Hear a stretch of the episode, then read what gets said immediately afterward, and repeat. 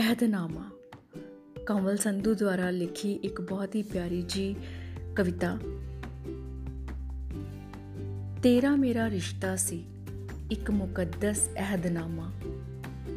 ਜੋ ਕਿਸੇ ਮੁਕੱਦਸ ਘੜੀ ਸਾਡੀਆਂ ਰੂਹਾਂ ਨੇ ਕੀਤਾ ਸੀ।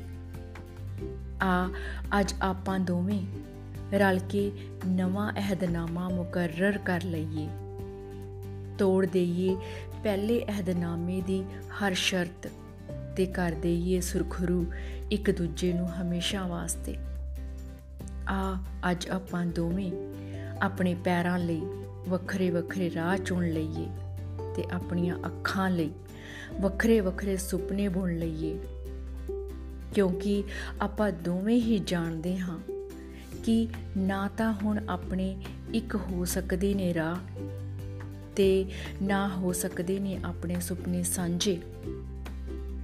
ਮੇਰੇ ਲਈ ਤੇਰਾ ਰਿਸ਼ਤਾ ਜ਼ਿੰਦਗੀ ਦੇ ਰੇਗਿਸਤਾਨ ਵਿੱਚ ਨਖਲਿਸਤਾਨ ਸੀ।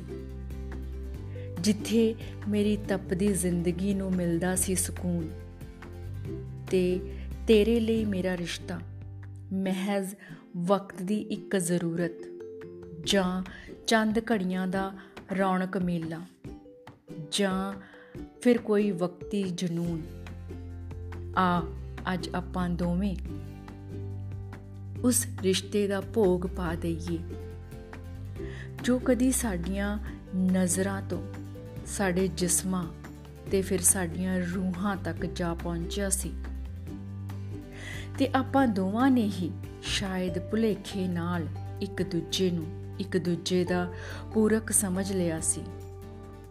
ਆ ਅੱਜ ਆਪਾਂ ਸਾਰੇ ਭੁਲੇਖਿਆਂ ਤੋਂ ਨਿਜਾਤ ਹਾਸਲ ਕਰੀਏ ਤੇ ਸੱਚ ਨੂੰ ਖਿੜੇ ਮੱਥੇ ਜਰੀਏ ਤੇ ਤੋੜ ਦਈਏ ਉਸ ਅਹਿਦਨਾਮੇ ਦੀ ਹਰ ਸ਼ਰਤ ਤੇ ਸੁਰਖਰੂ ਕਰ ਦਈਏ ਹਮੇਸ਼ਾ ਵਾਸਤੇ ਇੱਕ ਦੂਜੇ ਨੂੰ। ਬਹੁਤ ਸ਼ੁਕਰੀਆ।